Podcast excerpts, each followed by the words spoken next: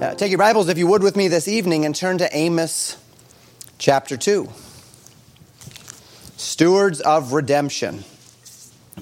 Last time we were together in the prophecy of Amos, we stepped for the first time into God's words of judgment against the northern nation of Israel itself. In that judgment, God rebuked them for selling the righteous for silver and the poor for a pair of shoes, for oppressing the righteous, for oppressing the poor, and the vulnerable for the sake of money and of power. And through this, we talked about the depth of wickedness reflected in a society that goes about to oppress the poor, the righteous, and the vulnerable for the sake of money. And this week, we continue very much in this context. And we consider together this evening another hallmark of what we could understand to be a judged society, uh, of a society that, it, that, that is soon to be under judgment, and one, again, that hits perhaps a little bit close to home for us in the society in which we live. I do encourage you to take heart, as we talked about last week, however. We talked about the nature of God's judgment and how the prototype for that is Sodom and Gomorrah. And then we thought about Amos and his day. And uh, we think about our own day as well and, and, and the similarities. And yet we recognize that God does not destroy the righteous with the wicked in such judgments. And that just perhaps Legacy Baptist Church might be a part of that remnant that can stand in the gap between us, our culture, and the judgment of God. This week, as we think through more of these hallmarks, it's perhaps going to draw us a little bit closer, not just to our society, but closer to the Christian church, closer to home for us, closer to who we are and where we are at Legacy Baptist Church. As we think about God talking to Israel about their own redemption. Now, verse 9 is where we're starting this evening, but it steps very, very much into context. So I'm actually going to go back and I'm going to start reading at verse 6 of Amos 2. And then we'll continue to read uh, through verse 9 and walk through our text together. So the Bible says this beginning in verse 6 of Amos chapter 2 Thus saith the Lord. For three transgressions of Israel and for four, I will not turn away the punishment thereof. Because they sold the righteous for silver and the poor for a pair of shoes, that pant after the dust of the earth on the head of the poor, and turn aside the way of the meek. And a man and his father will go in unto the same maid to profane my holy name.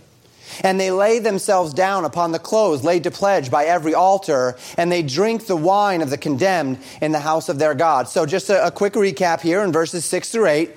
God listed in the characteristic 3 plus 4 format that we're familiar with at this point the transgression of Israel that more or less tipped the scales of his judgment that they oppressed the poor, the vulnerable, and the righteous for money.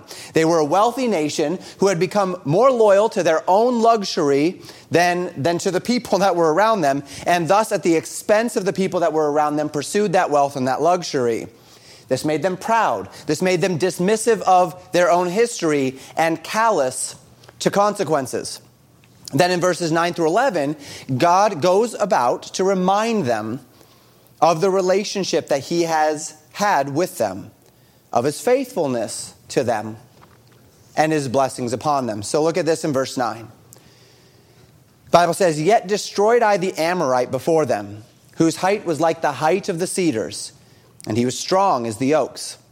Yet I destroyed his fruit from above, and his roots from beneath. God first reminds the nation of Israel of his destruction of this group called the Amorites. Now, the Amorites were a representative people of the land of Canaan. When Abram went into the land of Canaan, uh, even as we studied this morning, the Bible says, and the Canaanites were already in the land. Okay, so they were the Canaanites. But what we're going to find as we continue in, in Genesis, in fact, in Genesis 15, God will say, and God will make promises to Abram.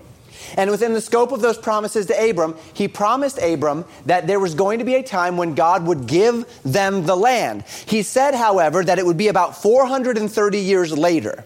And the reason why God said it would be 430 years later was specifically because he says, the iniquity of the Amorites is not yet full.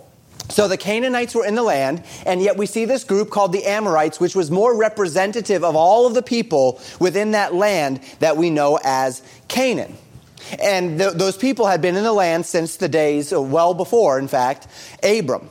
Now, the Amorites were also the first on the list of six nations that God promised to drive out from before the nation of Israel in Exodus chapter 34, verse 11.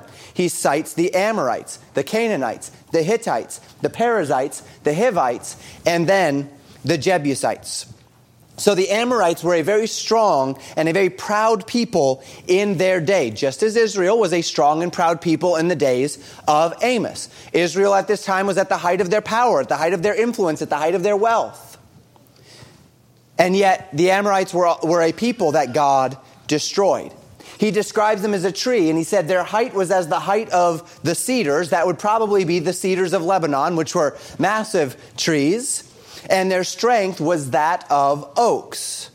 So, using both of those analogies of a tree uh, to, to show the, the tremendous both uh, uh, breadth of their empire and strength of their empire in its day. And yet, God says, both from above and beneath, using that picture of the tree, both from the top of the tree, destroying its fruit, and from the bottom of the t- tree, destroying its roots, God had destroyed the Amorites. Now, there's something very interesting about God's description of this judgment.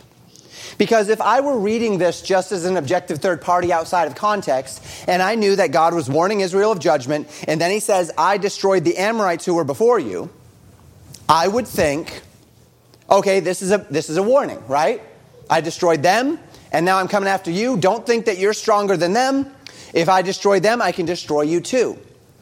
But what's fascinating about this is that actually isn't why God wrote this verse. He didn't write this verse to warn them that, that they're going to suffer the same fate as the Amorites.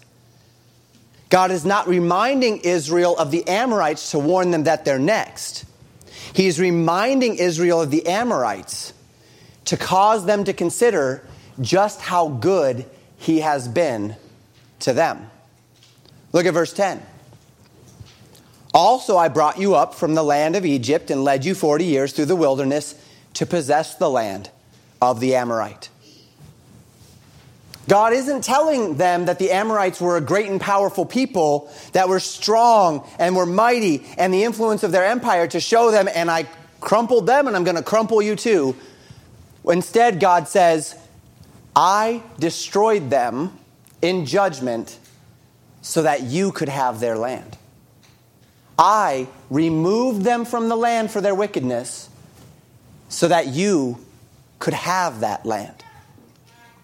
I gave their land to you. You could never get that land from them, Israel. You were a small people. You were not a strong people, but I drove them out of the land. I judged them and removed them so you could have that land. And we see that idea in verse 10 here. He says, I brought you out from Egypt. I redeemed you with a mighty hand. He led them through the 40 years in the wilderness in faithfulness. And he did so to, that they might possess the land out of which God had driven the Amorites. God destroyed their might. He cut them down in order that Israel might inherit that land. Described by God in Exodus chapter 23, verses 27 through 30. God said, I will send my fear before thee, and will destroy all the people to whom thou shalt come. And I will make all thine enemies turn their backs unto thee. And I will send hornets before thee, which shall drive out the Hivite, the Canaanite, and the Hittite from before thee. I will not drive them out from before thee in one year, lest the land become desolate, and the beasts of the field multiply against thee. By little and little I will drive them out from before thee until thou be increased and inherit the land. All of this God did in faithfulness to his people Israel. All this and more.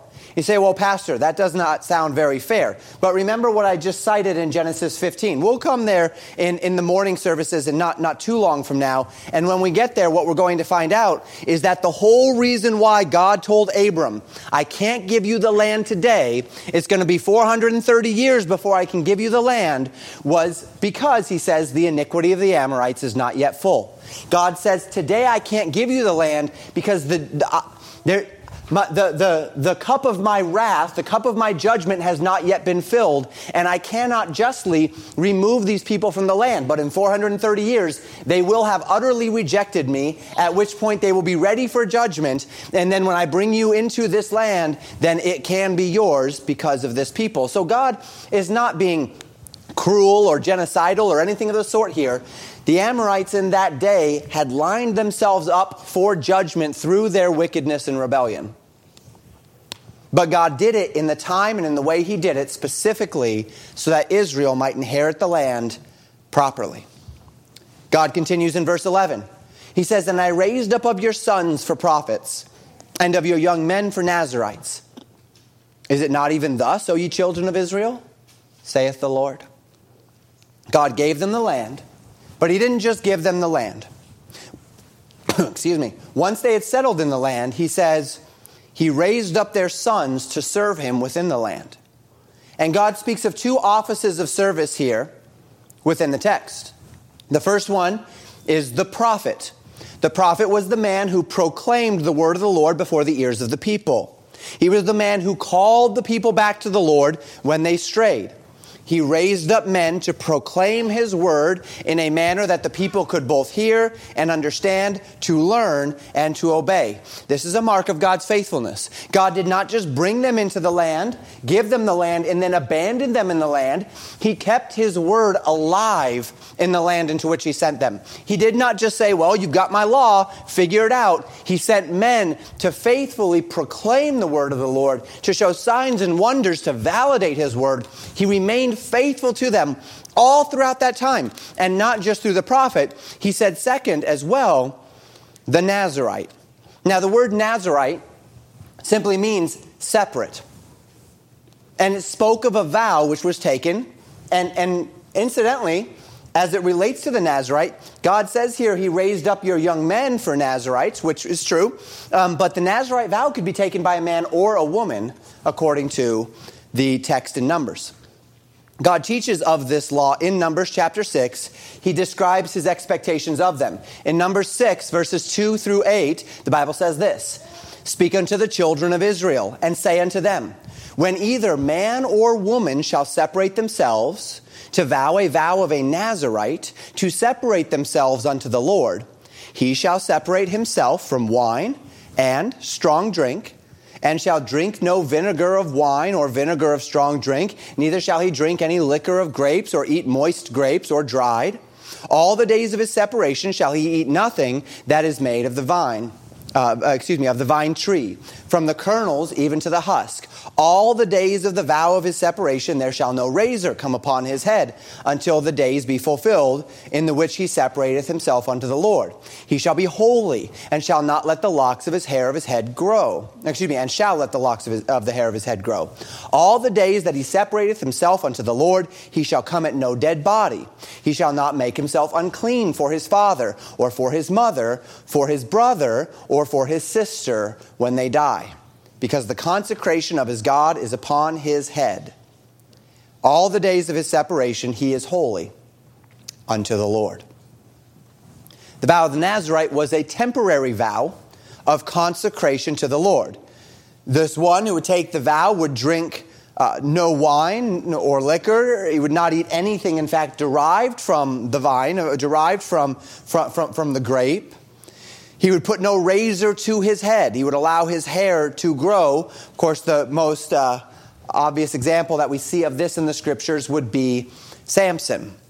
He would touch no dead body, not even for the sake of his family, so that during the time of him taking this vow, which was a set period of time, it was a temporary time, but during the period of that time where he would, where he would take this vow, if somebody in his family died, he was still prohibited from touching that dead body because the consecration of the Nazarite vow overrode even the duty that he would have to his family within that time of the vow until the days of his separation ends. And the idea here is that these men and these women, when called uh, and then raised up to take this vow, and it would be something that presumably they would feel a compulsion of the Lord, or in the case of Samson, a prophetic utterance of the Lord to enter into this vow. In doing so, they would become, if you will, a living testimony to the nation. That though the nation themselves did not necessarily live in such a state of perpetual consecration, that though the nation themselves was not necessarily called by the law to live in this place of, of, of, of perpetual consecration, Yet when they saw a Nazarite living under this consecrated vow, they would be compelled to remember what consecration and separation looked like. It was a call to be a, as it were, a societal check upon the tendency to the common or profane. Maybe you have uh, met someone in your life that is kind of that way, that they live in a manner, they've chosen a set of standards that are very high, and whenever you're around them, you walk away uh, feeling uh, as, as, though maybe, may, maybe you're a little bit uh, not, not where you ought to be, right? And some people take that as a judgment upon them. They feel judged by that or they feel guilty by that. But it's not a bad thing to have people around us that have chosen a higher path. And it's not a bad thing that when we see them and we see what they have yielded for the Lord, and I may not necessarily feel as though I, ne- I need to yield those things to the Lord. Somebody who has utterly dedicated themselves to the Lord and all of their time and all of their effort. And if we all did that, then we would, um, then, then, then, you know, not, we wouldn't have jobs and all of these sorts of things because there's some people that utterly dedicate themselves to the Lord. And we look at them and we say, wow, look at them. Look at all they're doing for the Lord. Look at how much time. Look at how much effort. Look at how much consecration. Uh, look at their, their the, the, the high level of living, and it may not necessarily be something for you, but it is a good reminder of what consecration looks like. It is a good reminder of what it looks like when someone is wholly yielded, and that can be inspiring. Such was the Nazarite in his day, a social check against the tendency to drift away from the Lord. So that between the prophet and the Nazarite, God raised up men to be this verbal reminder of God's expectations, as well as a visible reminder through the Nazarite of God's holiness and consecration. So in verses 9 through 11, then, God states three facets of his faithfulness and his redemption toward Israel. He drove out the Amorites. He led the nation out of Egypt and sustained them for a generation to give them the land out of which he drove the Amorites. Did I say Nazarites? He drove out the Amorites. If I didn't say Amorites, I meant Amorites. Uh, then, then he drove them out so that he could give the land to Israel, right? Sustain them through the wilderness until he could give them the land. And then he raised up men to be a perpetual reminder, both verbally and physically, of God's word to them in the land. Verse 12, however, takes a very tragic turn. God says, But ye gave the Nazarites wine to drink, and commanded the prophets, saying, Prophesy not. What did Israel do with these gifts that God had given to them as a part of their redemption from Egypt? They lived in the land that God gave them by driving out their enemies. They got rich and powerful off of the backs of the Lord's blessings upon them and then they silenced the word of God among them. They desecrated the sanctity of the Nazarite vow, giving them wine to drink, lest they feel guilty. Because there is someone here who is living in a consecrated manner, and it makes me feel uncomfortable. They silenced the mouths of the prophets, they desecrated the consecration of the Nazarite. God's people, upon becoming wealthy and comfortable, no longer had time for God, no longer wanted to hear His word. They lost interest in holiness, in sanctification, in separation, in obedience, in submission. Thank you, God, for driving the Amorites out of the land. Thank you, God, for bringing me into the land. I'll take it from here. You've done your part. Now let me live my way. And this kind of backed God into a corner. It brought God to a place where he didn't want to be. That's interesting language to talk about with God.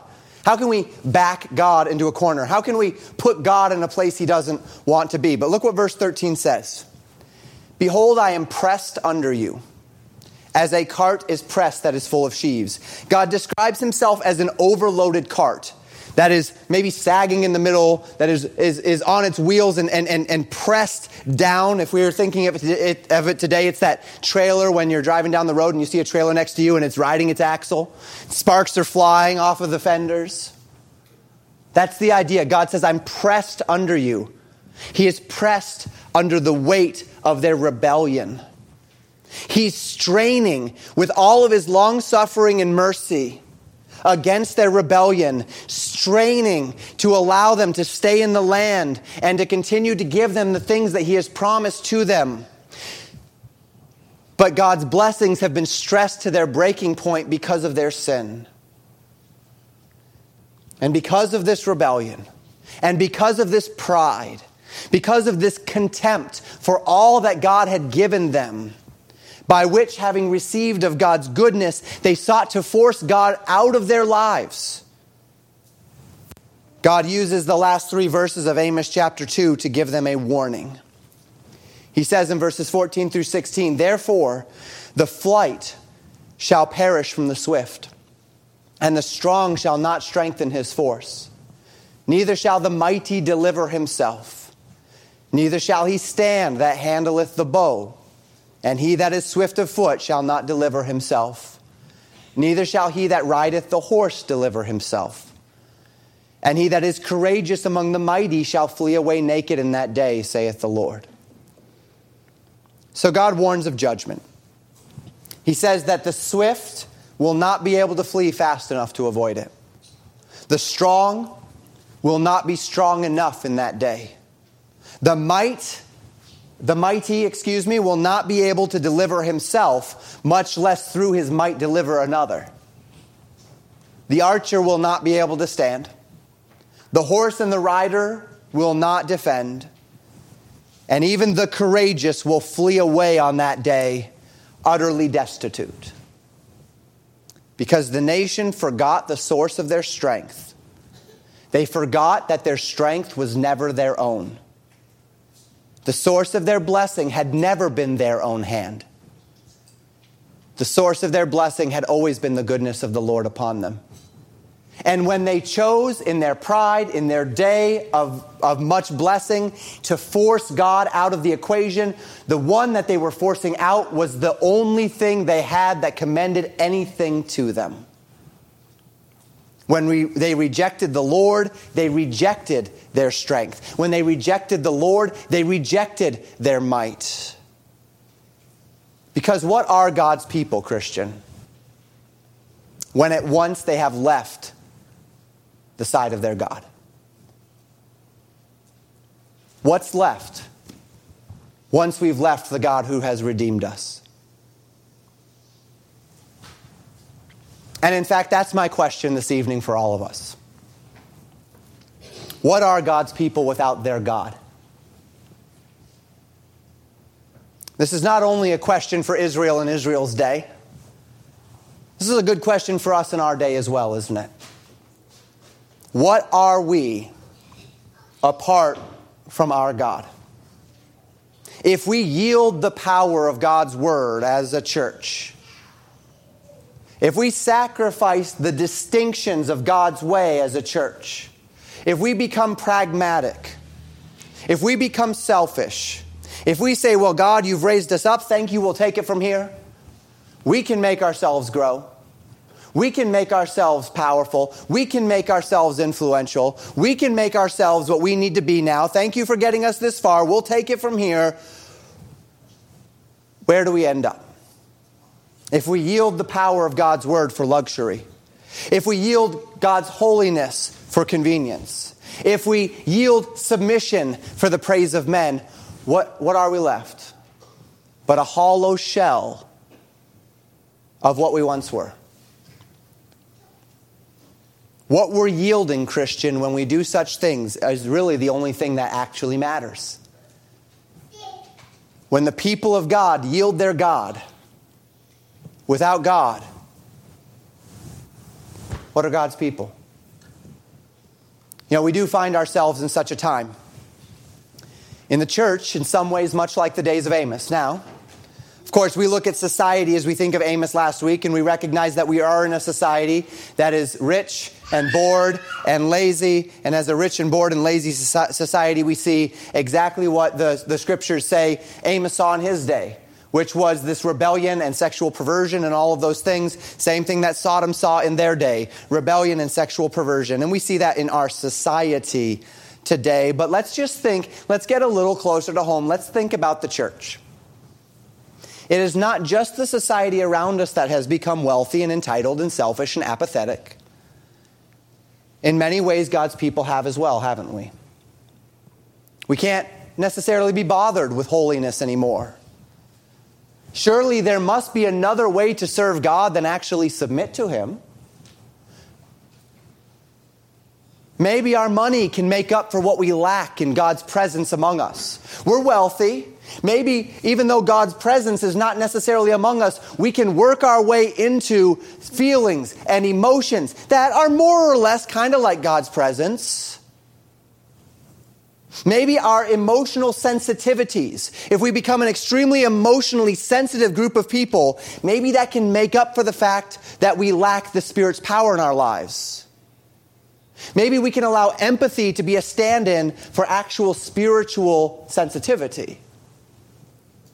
So we silence the speaker of truth because he speaks inconvenient truths. Because his words don't make me feel the comfort of God's love, they make me feel the weight of my own selfishness. They make me see my lack of humility. They make me understand the deficiencies of the choices I'm making as it relates to God's Word. We shame the separated, making those who have chosen to live a life that is more separated than our own. As to feel as though the only possible explanation for the life of separation that they're leading is that they must be denying grace. And the end result is that we become a powerless people. And you know what the worst part is about it? I think it's probably the worst part about it in Israel's day as well. That as Amos was proclaiming this, I don't know where he was, just, just when he was proclaiming it. We know at one point he was at Bethel. Wherever he was proclaiming this thing, you know what the worst part is about it? Is that as we become powerless as a church, we don't even know it. Like Samson in his day where his hair was cut and he awoke and he went to fight those who had surrounded the house. And the Bible says that he got up like any other day and he moved out, not even knowing that the power of God was no longer with him. How often is it that we, as God's people, we have replaced God's presence, God's power in our lives with some alternate, uh, whether it be wealth or whether it be whether it be uh, uh, functionality or programs or whatever it might be, and we have done so without even knowing what we've lost.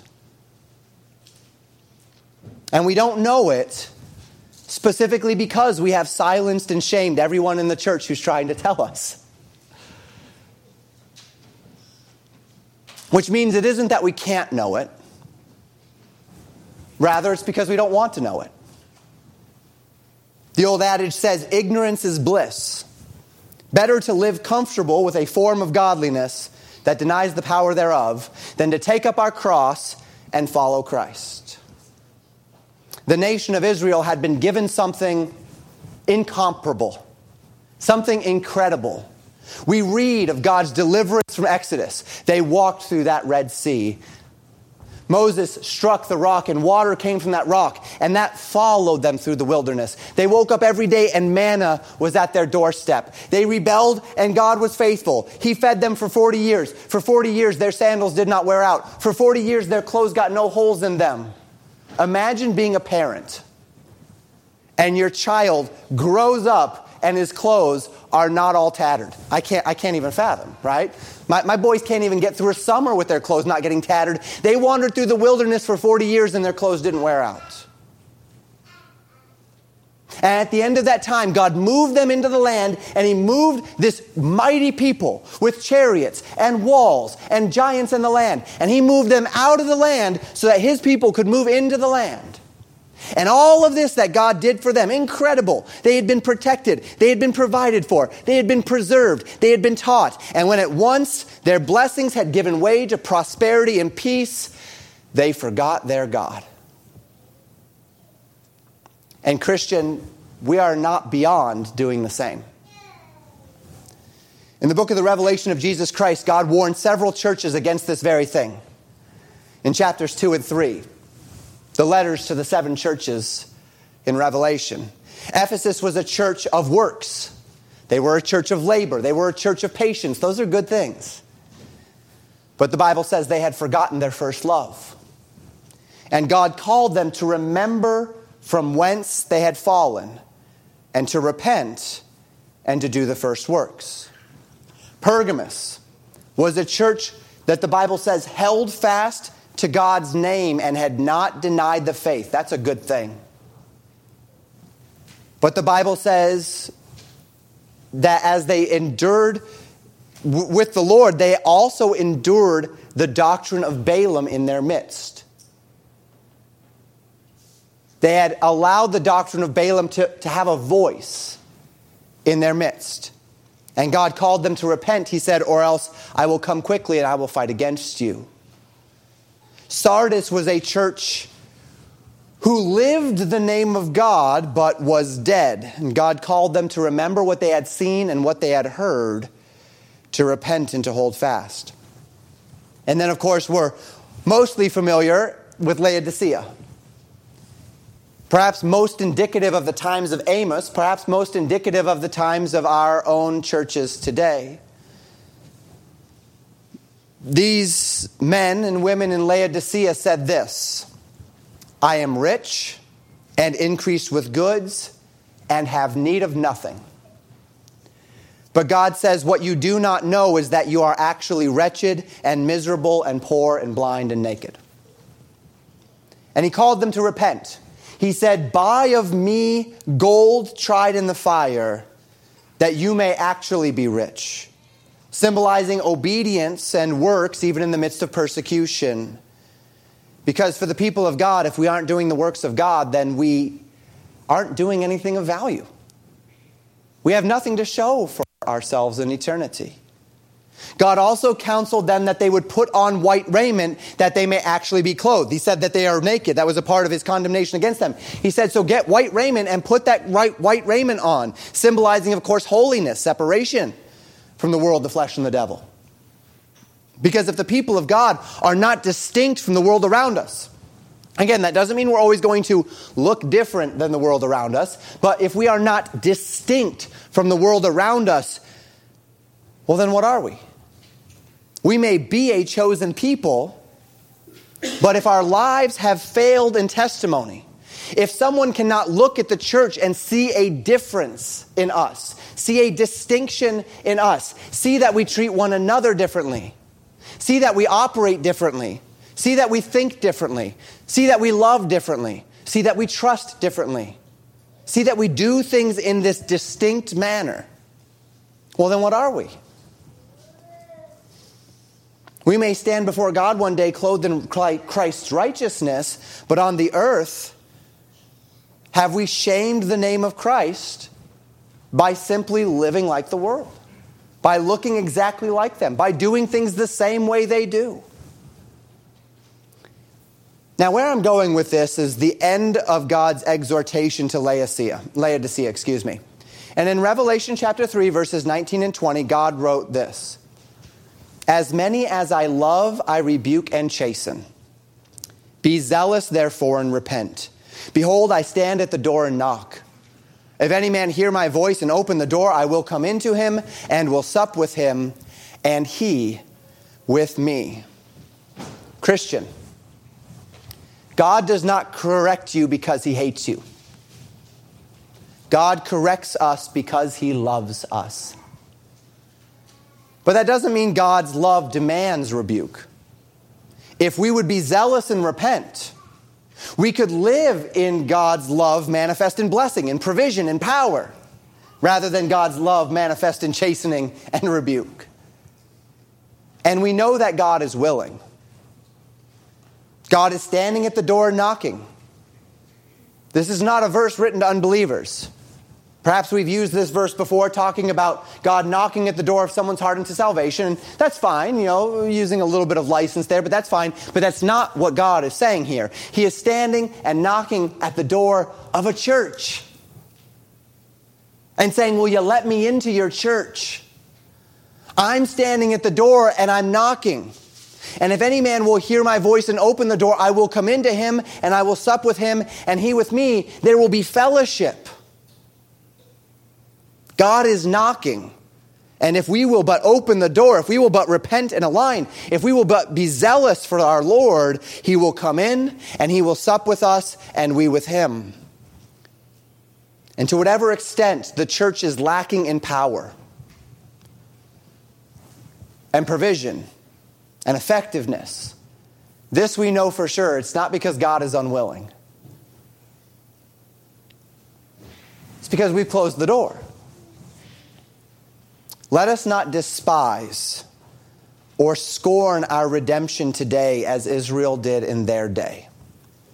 Let us not continue in sin that grace may abound. Let us not shy away from the cross of holiness, from the cross of submission, from the cross of separation, from the cross of purity. Let us instead be good stewards of our redemption, living out in our lives a reflection of the redeemed. Peter exhorts this in 1 Peter chapter 2 verses 9 through 12. But ye are a chosen generation, a royal priesthood, and holy nation, a peculiar people, that ye should show forth the praises of him who hath called you out of darkness into his marvelous light, which in time past were not a people, but are now the people of God, which had not obtained mercy, but now have obtained mercy. Okay, so that's the call Notice what he beseeches us then in verse 11. Dearly beloved, I beseech you as strangers and pilgrims. That's who we are. We are passing through. We are pilgrims on a journey. We are strangers in this earth. We are ambassadors for another kingdom. And as those strangers and pilgrims, abstain from fleshly lusts which war against the soul having your conversation. That's not just speaking of the words that are coming out of your mouth, it's speaking of your entire deportment. The things you say, the things you do, your conversation, the entire way in which you present yourself to another. Having your conversation honest among the Gentiles. The Gentiles here not necessarily meaning non Jewish people, but rather those who are unbelievers, those who are outside of the grace of Jesus Christ. Having your conversation honest among the Gentiles, that whereas they speak against you as as evildoers. We're getting a lot of that today as Christians. They may, by your good works, which they shall behold, glorify God in the day of visitation. This is not saying that through your good works, all of those people that hate you will fall on their knees and accept Christ as their Savior.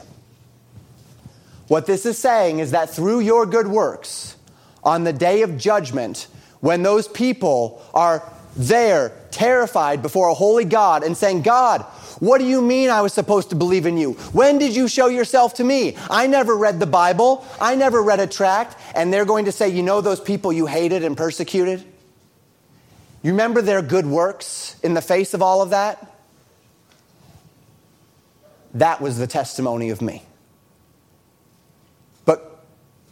What if we lose our savor? What if our light is under a bushel? What if our good works have been replaced? What if our distinction has been replaced with a wealthy, idle, and lazy group of people who have taken the redemption that God has given to us and said, Thank you, Lord, I appreciate that. I'll take it from here. And we shove him out of our churches. What are we, Christian, without our God? And then what does our day of visitation look like?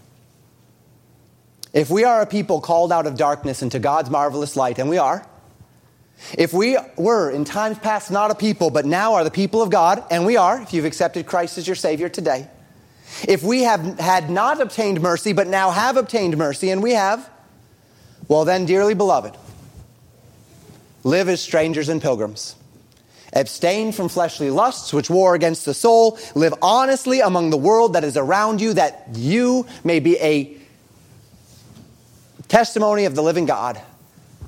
and glorify God among those, even those that may speak against you as evildoers. And the question for each of us this evening is this Are we living in a manner that reflects disdain upon our own redemption? Or are we being good stewards of the redemption that we have received? I'm not here questioning whether or not you are one who has accepted Christ as their Savior and entered into that redeemed people that, that 1 Peter 2 speaks of. My question is this You are one of the redeemed. If you are one of the redeemed, are you living like it? We state unambiguously that we are the redeemed. But is our manner of life as unambigu- unambiguous as it relates to our redemption as our words are unambiguous? Or have we, God forbid, silenced the prophets among us? Have we, God forbid, shamed those who have been called to live a separated life? Are we so rich and so increased with goods that we in our own minds feel as though we have need of nothing and have failed to realize that we are wretched and miserable and poor and blind and naked. Let us buy that gold which has been tried in the fire, Christian, that we may be rich. Let us clothe ourselves in that white raiment, Christian, that we may be clothed. Let us anoint our eyes with that eye salve, Christian, that we may see. Let us not be like the people in Amos's day, the people of Israel, that were such poor stewards of the redemption that they had been given, as God had moved out their enemies and settled them in the land and done for and raised up prophets and raised up Nazarites, and they silenced the prophets and they gave the Nazarites wine to drink, and they said, God, thank you for your redemption. Now we'll take it from here. Let us instead be the people of God that God has redeemed us to be. If we are the people of God, let's live like it this evening. Thank you for listening to Pastor Jamin Wickler from Legacy Baptist Church in Buffalo, Minnesota. More information about Legacy Baptist Church and a library of sermons are available at www.legacybaptistchurch.net.